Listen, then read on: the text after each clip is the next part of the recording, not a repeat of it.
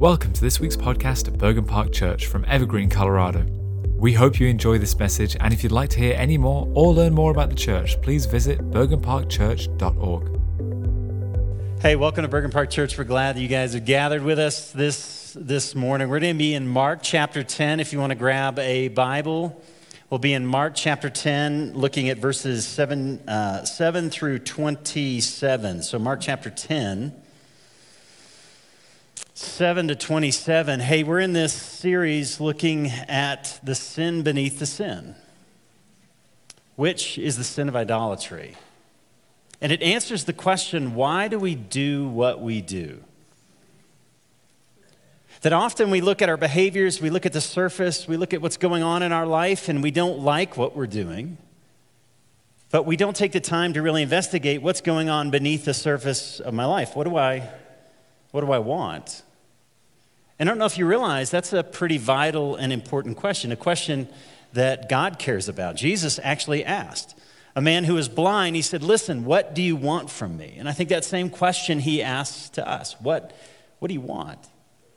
And often our behaviors are driven by desires that we're unaware of, attachments that we don't even realize are there, but they're directing us and guiding us and leading us.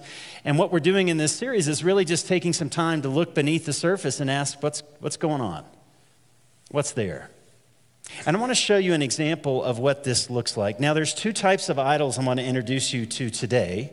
One is called a surface idol, and the other is called a deep idol. And here's a picture of what that looks like. Now, surface idols are just as they sound, they're actually on the surface of your life.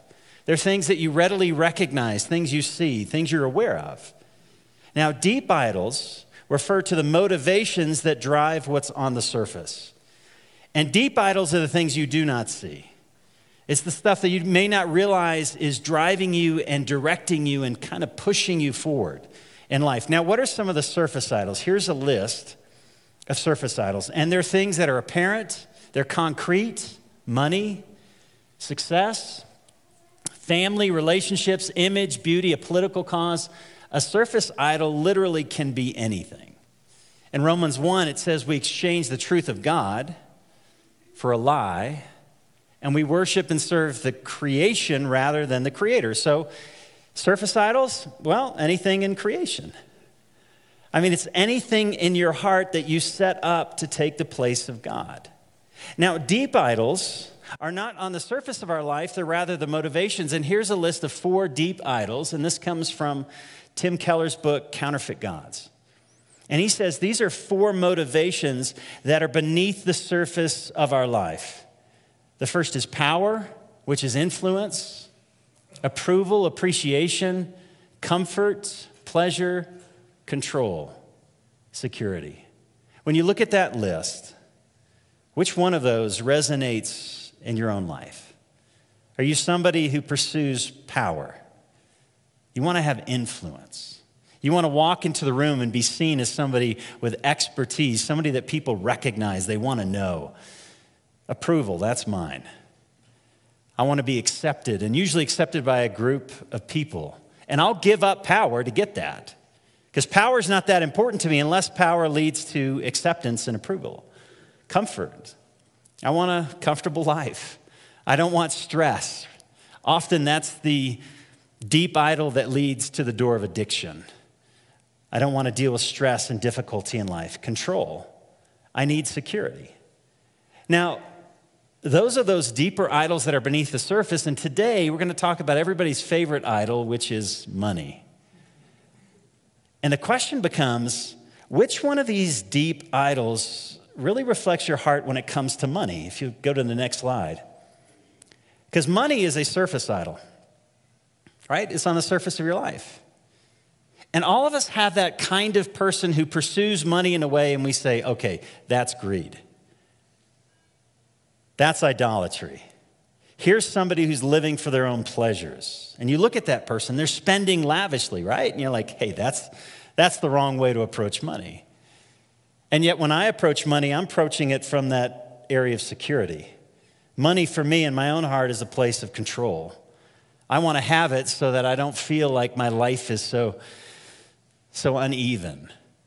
And all of us have that way of approaching money, and we tend to look at others and we tend to judge them and how they pursue money because we see it on the surface. Because some people live loud in money, they live large in money. They use money for power, it's a way of influencing others or a way of gaining approval. They spend lavishly on others. And then some of us are saving and we want that security. But see, money's not the issue, it's the attachment to money that's the issue. It's what we're trying to get. Now, as we talk about money today, there was a video that I watched this week. And one of the challenges we have around money is in churches, we often don't have a rich view of vocation, which means work. And your work matters to God. God has created you and given you the talents and abilities to accomplish a great deal. And some of you have been incredibly successful. And so the work that you're doing is good, and the results of those work that work is good. And I want you to, to watch this video that captures the value of our work.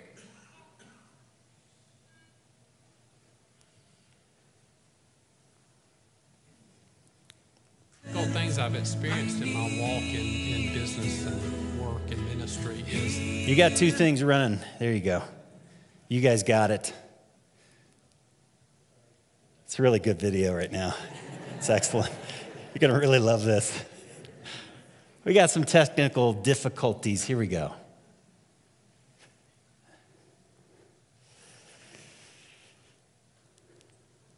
Well, you think it'll work? It'll get there. We may come back to that. We may have an issue. You guys okay back there? You're doing a great job. The only time they get attention is when things break. And so thank you guys. Let's jump into, into Mark chapter 10. Let's, let's kind of shift gears and jump into the path. Maybe God's telling me I shouldn't have shown that. I don't know. I'm not sure. Let's jump into Mark chapter 10. We're going to pick it up in verse 7. Mark chapter 10, verse 7.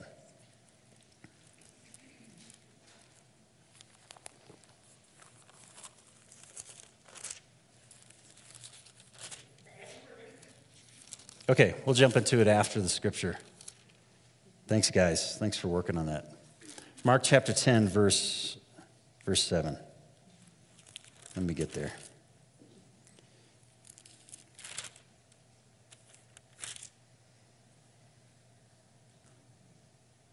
That's not the right passage. Wow. It's 17, guys. Is God humbling me today? I feel so exposed right now. Have you ever been there? Let's talk about that today. It's going excellent. It's, it's, it's, it's really, it, it can only get better. Verse 17, sorry guys. I wrote verse 7. It's verse 17. The word of the Lord. And he was setting out on his journey, and a man ran up and knelt before him and asked him, Good teacher, what must I do to inherit eternal life? And Jesus said to him, Why do you call me good?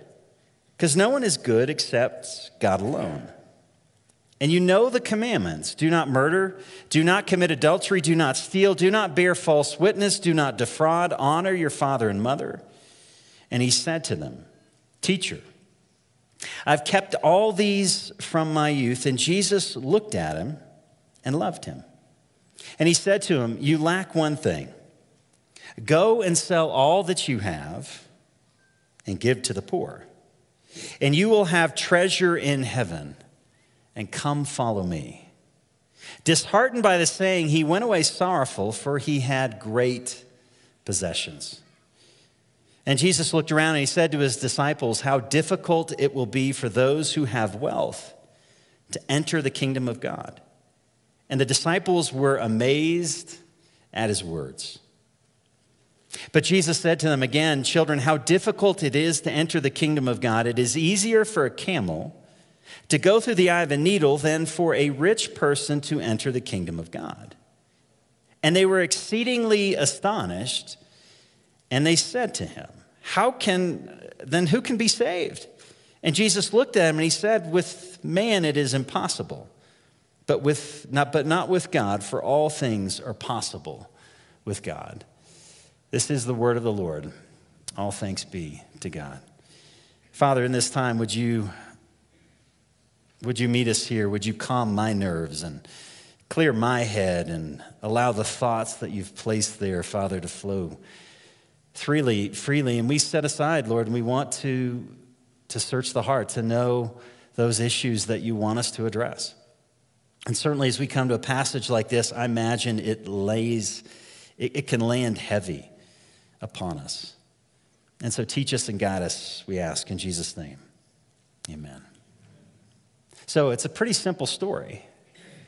A young man who's been successful in life and evidently quite moral comes to Jesus and he asks, a, I think, a fairly important question What must I do to inherit eternal life? How can I be in right relationship with God? And it's interesting when you look at verse 17, the way that he approaches Jesus is with great humility. Now, I didn't have that as a young man. Certainly, if you have a lot of wealth and success as a young man, you don't tend to approach people with a lot of humility. And yet, here's this guy who's been successful. He's done well. He comes to Jesus. Listen, as a pastor, this guy is your dream. He's humble, he's wealthy, he's successful, he's moral, he's everything that you could want. And yet, there's something that's deeply missing, and he can't see it. And his money is keeping him from what he needs the most. And so we're going to look at this passage from three directions. First, the, tra- uh, the, the power that money has over us, the trap that money sets, and then how can we break free from that trap? First of all, the power that money has, the trap that it sets, and then how do we, how do we break free? You know, money has a power that makes demands over us. But those demands are often subtle. And the way we see that subtlety is here's somebody who feels like his devotion to God is pretty full. Because if you notice in the, the storyline, he comes to Jesus, he asks the question, What must I do to inherit eternal life? And in verse 19, Jesus responds. He goes, You know the commandments. He's familiar with Scripture. And he says, Do not murder, do not commit adultery, do not steal, do not bear false witness, do not defraud, honor your father and mother. And he says, I got it. I got it. Teacher, I've kept all this since my youth. I'm good. Now, obviously, he doesn't think he's perfect, but he's committed. And Jesus doesn't rebuke him. He doesn't say, You have no idea what you're talking about. Instead, there's a, a reality of morality in his life, a love for God to some degree. And yet, his money is blinding him from how much it's taking control of his life. I'm good. I just need a little bit of help. Jesus, help me. You know, scripture often warns us about the role that money plays in our life. So, Luke chapter 12, verse 15. Luke chapter 12, verse 15. And Jesus said, Take care. Some translations have the phrase, watch out. Be on guard against all kinds of covetousness, which means greed. For one's life does not consist in the abundance of your possessions. Jesus is saying that possessions have a way of, of giving us a sense of security in life, a sense of meaning in life, that we tend to look to what we have to feel power, approval, comfort, control. And he says, watch out. And if Jesus is saying, watch out, we need to watch out. And yet, the reality is can we just be honest this morning? we don't think this is a problem. Can, right? Do we show up this morning feeling like greed is an issue for us? That money and possessions have a hold on. I, will be honest, I, I didn't as I left my million dollar home in Evergreen, Colorado. Now, I got in my Corolla, so that's not my beat up Corolla because it's got teenage drivers now. I don't think it's an issue. And that's the point. Greed is something that hides. You know, do not, do you remember the list? Do not murder? We all know if we've murdered, right? Adultery. That's not something you're unaware of. Oops. Deceit. All of those things are apparent. But greed is the one thing that we just we don't see. We don't recognize it because it hides. And so if Jesus is saying watch out, and greed is something that hides, can we just can we start with the assumption it may be a problem for us? Because in terms of wealth, I can say I am rich. Certainly in the history of the world, certainly in the history of humanity today, I have extra, I have more than I need. I am rich. And the people Jesus was talking to had much less than we have today. And so if Jesus is speaking to people, I don't know how much this guy had. I'm kind of glad I don't know in Mark 10 how much this man showed up with. Because then if he had more than me, then I'd be like, okay, obviously that's rich. But I think we have to start with that assumption He's speaking to me. And if He's speaking to me, there's something that money and wealth has a hold on my heart. So watch out. And then Matthew chapter 6, and you probably have heard this. Jesus says, No one can serve two masters. Now, he could pick any number of two masters, right? God and anything. For either he will hate the one and love the other, or be devoted to the one and despise the other. You cannot serve both God and money. Not God and Satan, God and sexuality, God and politics. For some reason, watch out, God and money. Money has a tremendous hold spiritually in our lives. And again, not because money itself is bad, it's what we're trying to get from it. We're trying to gain approval, power, comfort. I have control over my life because I have these resources and I don't, you ready for this? Need God. The dangers of wealth, where poverty reminds me of my need. When you have no food and you have no money to feed your kids and you don't know what, where everything's coming from tomorrow, that takes you to a place of great vulnerability, doesn't it? Give us this day our daily bread. I've rarely, I don't think I've ever had to pray that. And you know how hard it would be for me to be homeless?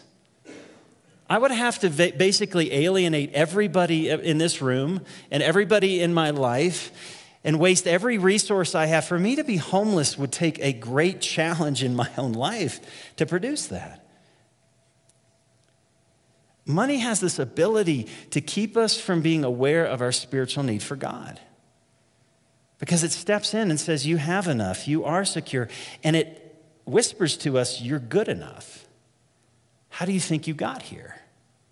Did you notice that in the story of the disciples? If you jump back into the passage later on, when Jesus is saying, Hey, it's going to be impossible for rich people, which is me, to enter the kingdom of heaven. And what do the disciples do?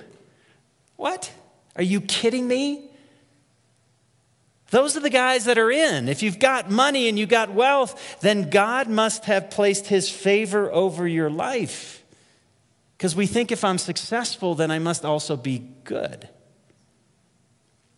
And that's a mentality that the disciples understood. They thought the wealthier you are, the more God has blessed you, the better, the more righteous you are. And it hides us, it hides our true condition. So the first reality is that money can have such a hold on us, it hides our spiritual condition. But money is also a trap in a way that many sins are not. And we see this throughout the Old and the New Testament. 1 Timothy chapter 6 verse 9. 1 Timothy 6 verse 9, but those who desire to be rich, notice they fall into temptation. He doesn't say those who are rich, does he?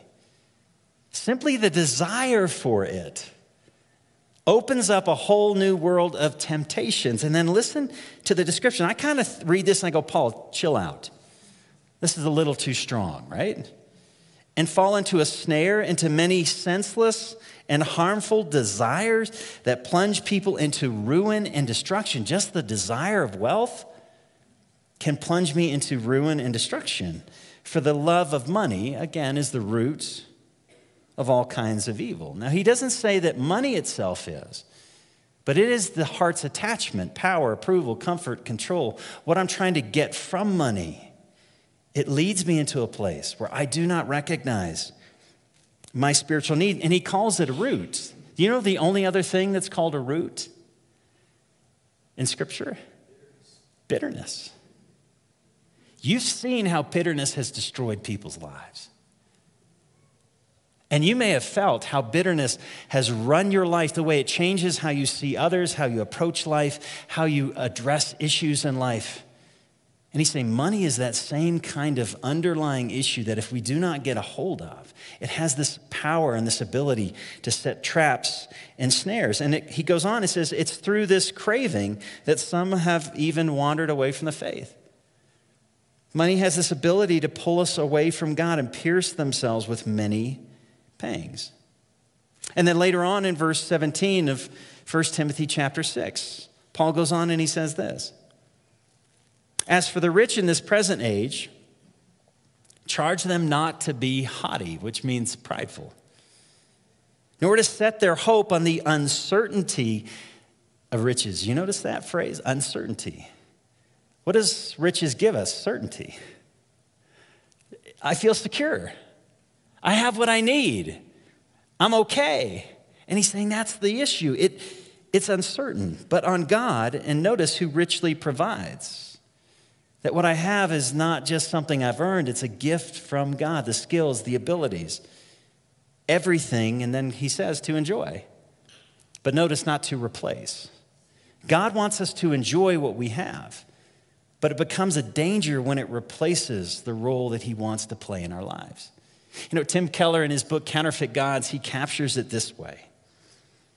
He says, when you start to make money and you start moving up the ladder and you start to be successful and you get promoted, so you come into more wealth, what almost always happens is you start to generalize your success into all areas of life. Does this happen to you? I was successful over here, so certainly I know how to do relationships. I've made a lot of wealth, and so certainly I can understand other challenges in life. Success has this way of building us up. You've been successful in one area of life, so the natural tendency of the human heart is to generalize and to feel like I'm an expert in every area of life. I got this. Wealth tends to make you overconfident of your own intuition and hunches because your hunches have gotten you to the point that you're wealthy over here. And as a result, you believe that your hunches about everybody and everything must be correct. Now, very few things in life raise us to that standard of expectation. And we see that reality in the life of this man. It's coming to Jesus because the question is, what must I do? His life has been about accomplishment, and he's done well. And his thought is there's something, there's some challenge, there's some quest. He knows he's missing something and he thinks it's simple enough that he can accomplish it. And where does Jesus take him to? He takes him to the cross, in a sense. He takes him to a place that feels like death. Because he's saying your money's not enough to rescue you, it's not enough to save you. There's nothing you can do. Rich young man, your condition is so much worse than you could possibly imagine. He thinks he's doing pretty good. And yet, spiritually, there is a blindness in his life. It sets a trap. You know, and I've, if I can be honest, I've felt that. I've felt that. And the little success that I have, the little wealth that God has given me, I felt superior to others. I think I can admit that, can I? Look at what God's given me. Why would He bless me with this? And the place it was most apparent to me, it's often when I go overseas that it's most apparent. We don't tend to smell or taste the water that we swim in on a regular basis, but when you get out of your water, and you go to another country and another place, you start to see things differently. And that's why we need to be global, not just local Christians. We need to listen to the church because the church globally can see our condition better sometimes than we can. And I spent a lot of uh, summers going to Kenya. We spent six different summers taking our church to Kenya. And in the beginning, when a pastor from Kenya would come, they would gather all the pastors, right? And you felt like a celebrity. And the reality is, I have a great more education than they do. They don't have those resources. Some don't even have Bibles that they've read through. And these are pastors that are leading congregations, and they would set up these conferences where I would speak. And I felt important. And in some ways, that knowledge translated into spiritual maturity, right? I must be mature. They're coming to me, they're looking to me, they value me, they're honoring me. There's something that must be good and right about me. And there's nothing wrong with what I had to bring. But as I started to listen to their stories, and I realized at eight o'clock in the morning, some of these men had already worked a full day's labor on the back of a motorcycle, driving people around. Or they traveled two to three days. That was really humbling. On foot to get here. And at night, they were sleeping around the church. And as I got to know them, I realized there was a spiritual depth and hunger to them that I wasn't even close to matching. I wasn't going to sleep outside. I wasn't going to travel a couple of days to go hear somebody. I was okay. And there was this hunger in them that, that the Lord just started convicting me with this passion to know Him, this passion to understand Him, this passion to love God. And I realized my wealth and my situation had clouded me from something that was deeper and richer, and they had more to teach me in some ways than I could possibly teach them. And, church in the West, we think we do church right.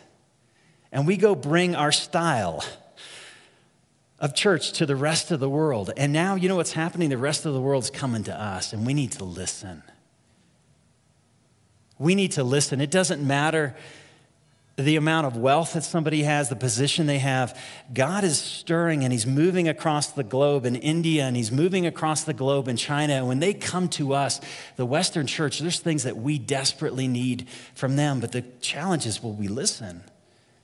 And wealth has a, an ability to close our ears and to think, I have what you're, what you're bringing. I'm okay. It's a trap. And the question I'm, I want us to get to is do you feel that? I do. Do you feel that weight, that reality in your own life? And we see that in the life of this, this rich young man. Again, if you go back to verse 20, and he said, Teacher, I've done it. I have it. I've kept all these commandments from my youth. And I love, I appreciate verse 21. And Jesus looking at him, and the word look doesn't mean just to look, it means to gaze with intention. And he stared at him, and his heart was broken, right? He loved him. That's God's attitude towards us. When we're blind and we think we have life together, and we come to God, hey, God, just, I just need a little bit of advice to just kind of address these issues. And He looks at us and He loves us. And see, that love is our security, isn't it? Power, approval, comfort, control. That love is our approval. That love is the power we need. That love is all that we need to, to live life to the full. And he loved him. And in loving him, here comes the difficulty, right? See, his love is to lead us to trust. And there was an area in this man's life he could not, he couldn't trust Jesus. Because he says, you know, take everything you have, sell it, and give it to the poor. And see, Jesus' love and this man's trust, he was trusting more in what he had than in the love that Christ had for him. And so he left with great, great sorrow. Money can trap us. 1 Timothy chapter 6, verse 6 says this. 1 Timothy 6 6. But godliness with contentment is great gain. For we brought nothing into the world, and we, can, we can't take anything out of the world. Now, what moment in life is Paul describing? It's death. Money gives us this sense of security that it's always going to be there. And why? Because for some of us, it has. And it's opened doors, it's provided opportunities, it's solved problems. But it's your moment of greatest need, which is death. You realize that's the moment of greatest vulnerability in life. That's when faith becomes an absolute reality because you, you, you realize your spiritual condition at the moment of death. there's nothing I can do. My life is being taken from me. I am powerless. I am vulnerable. And in that moment, he's saying, Money can't help you. And so, why do we think it can help us spiritually today? Because we have this confidence in it that it's going to be there. And he's saying it can't get you across that bridge. And what it's revealing is the depths of our spiritual need. That money isn't enough. And so we need something, we need something more. So again, how do we escape the trap of money? Verse 21. Again, looking at him and loving him, Jesus said, You lack, hey, just one thing. And that must have been comforting in the beginning. Oh, great, just one thing. No big deal. And then he hears this word sell all that you have. Okay. Give it to the poor. Sounds like two things. And you will have treasure in heaven. And then come and follow me. And notice verse 22 and disheartened. By the saying, he went away sorrowful, for he had, notice the phrase is great. And I wonder if the sorrow is measured by the great. The greater the possession, the greater the sorrow, the greater the greater of letting that go. Now, what you'll find is, d- depending on the translation of the Bible you have, this verse 22 is translated in different ways. And so we see in verse 22 in the ESV, which is what we're reading from, he went away sorrowful. In the NIV, it says he went away sad. But in the King James, it says he went away grieving. Now, what's important about that word is it's the same word that's applied to Jesus when he was in the Garden of Gethsemane. That when he was in the garden, you may remember that story, that he was, he realized the cross was coming, and with the cross, what that meant was the Father's presence, his, his presence who had always been with him, would be taken away. And in Matthew chapter 26, verse 37, it says, In taking with him Peter and the two sons of Zebedee, it says he began to be sorrowful. Same picture, this rich young man, when Jesus says, Hey, just the mere idea of taking this and giving it to the poor, sorrow filled his heart. Here's Jesus in the garden, and he began to be sorrowful and troubled. And then he said, My soul is very sorrowful, even to death. Remain here and watch with me. See, in Jesus' life, at this moment, the Father was still with him. But the mere thought of losing the father took him to a place of deep grief and sorrow. Now, translate that story onto the life of the rich young man. See, in his life, money had become to this man what the father was to Jesus. In his life, money had become to this man, think of it, what the father had become to Jesus. He was completely blind to it. Because what he's saying is, sell all you have, not actually selling it, but the mere idea of selling it took him to a place of deep grief. What's it describing? It's describing the order of priorities in his heart. That money had ascended to the place of God. He didn't even know it, didn't even realize it. And that's why Jesus says, Love the Lord your God with all your heart, soul, mind, and strength. Or he says, Seek first the kingdom of God, and all these things will be added to you. What he's describing is the priority of worship in life. And if we're not careful, what happens is something ascends to that place where God should be. And he becomes my source of comfort, and he becomes my source of security. And God, in his grace, listen, he may take it from you. I don't know if you've spoken to somebody who's lost everything, have you? It could even be health. Some people that have gone through cancer or health struggles. People that have been successful and they've lived their life in that and they've lost it. And though they wouldn't want to go through it again, you often hear the same story. You often hear the story of how God showed up and how there's a relationship to God and to themselves and to others that they could not imagine was possible. And it only was possible when this thing, right, was ripped was ripped from us, and they realized the importance that God had in their life. And God, in His grace, sometimes takes us through those circumstances, but it's better to learn it now, right? To realize what has a hold and a grip on my heart and on my life. And so the question is Is money as central to you as it is to the rich young man? And the only way I know how to check that is to ask the question How would you respond? Come on now, how would you respond? Because I know you're thinking Jesus would never ask that, but he did. You know what we love to do? We love to alienate this story to the fringe stories in the New Testament, don't we? You know, Nicodemus, you must be born again. Every that's universal, but not this story. And yet Jesus is asking something of this man, which I think we have to put ourselves in the story and ask of ourselves, what would how would we respond? I'll be honest, I'd be scared to death. Absolutely terrified. You want me to, Jesus, I have a family. This makes no sense. I'd, be, I'd be terrified. But the invitation is not just to give up. You notice he says, give up and, and come and follow me. I want to provide. How would you respond? If God presented that question to us, and because we don't think He would present that he never will in that sense. We, we're keeping ourselves from being that dependent upon Him. And so, how do, we, how do we remove the place? How do we remove this hold and this power that money can have on our life? Two things, just quickly, is generosity and contentment. The scripture teaches generosity and contentment are the way to break free from the power that money has on our life. Because the reality is, your money flows in the direction of what your heart loves. You know that. You just look at your life. Where is it easy to spend money? And what you spend money on, even if you have to spend money in that direction, it starts to become more and more important to you. The more your money moves in that direction, the more important it becomes. That's why when you go to like counseling, you want to pay for that counseling because I want to get something out of this.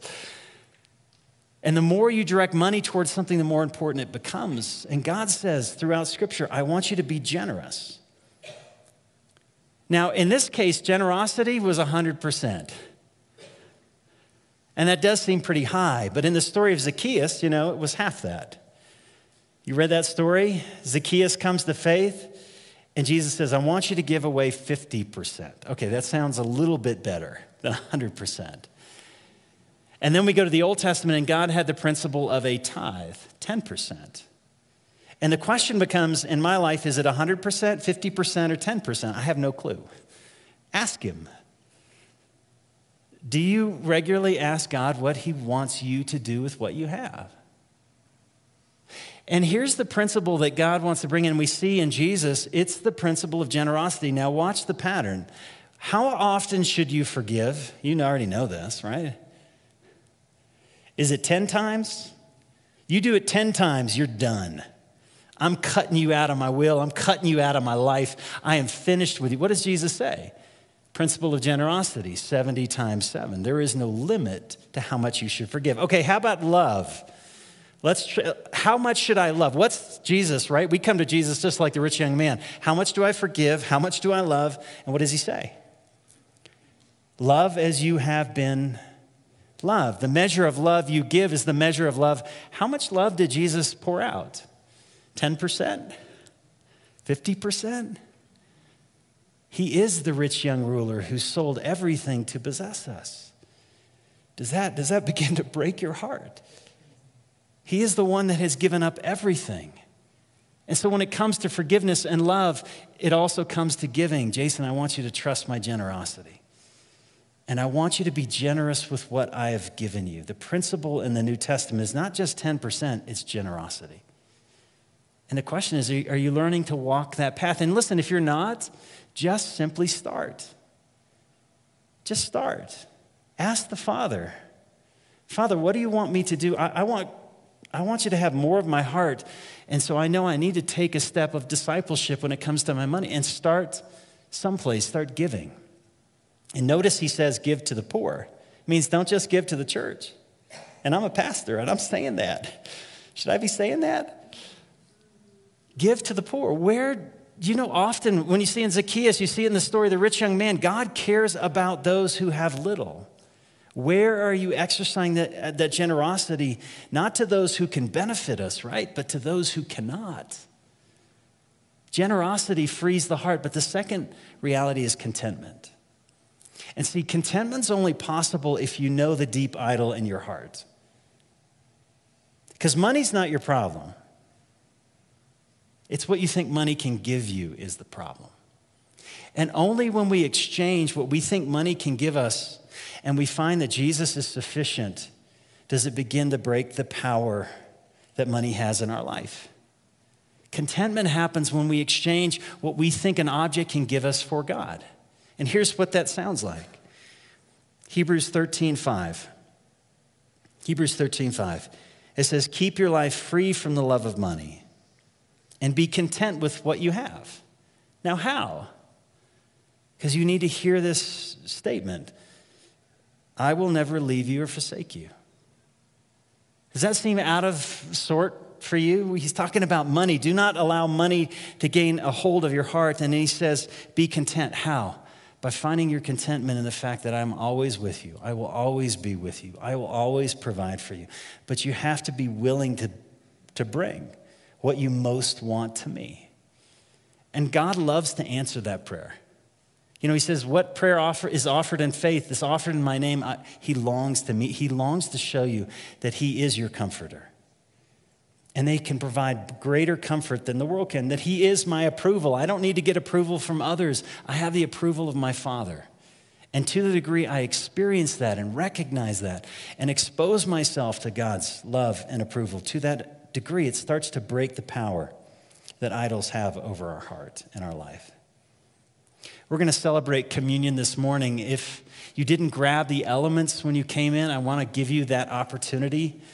Those elements are available in the back, they're also available up front. And, and listen, I don't know how God has been working in this time together, but I know God's at work. And the Spirit of God is moving among us. He is God's present here. The Trinity is here Father, Son, and Holy Spirit. He is working, He's moving. And the question is are we, are we willing to respond to Him? And it may have nothing, it's okay if it has nothing to do with the message I just spent my whole week investing into. It doesn't matter. This isn't about simply money, it's about getting our heart and our life right with our Father. And so, whatever work that means for you, it's repentance and faith. What God loves is need. And God goes where He's needed. Do you know how much you need Him? And as we hold those communion elements, it's an opportunity to recognize our acceptance is through His his death and his resurrection. That Jesus is my life and he's given me access to the Father. And so let's spend the next few moments just simply dealing with whatever the Father's put on your heart. Let's meet him together.